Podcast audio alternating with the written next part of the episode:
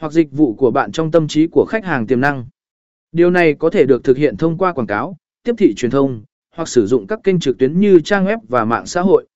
Mục tiêu ở đây là thu hút sự chú ý của khách hàng và khiến họ biết đến sản phẩm của bạn. Để thực hiện bước ở Huzenex, nhận thức, trong mô hình 5A của marketing, điều quan trọng là bạn cần có một chiến lược tạo ra sự nhận thức mạnh mẽ về sản phẩm hoặc dịch vụ của mình. Dưới đây là một số cách bạn có thể áp dụng để đạt được mục tiêu này. A. Quảng cáo hiệu quả, sử dụng các kênh quảng cáo như truyền hình,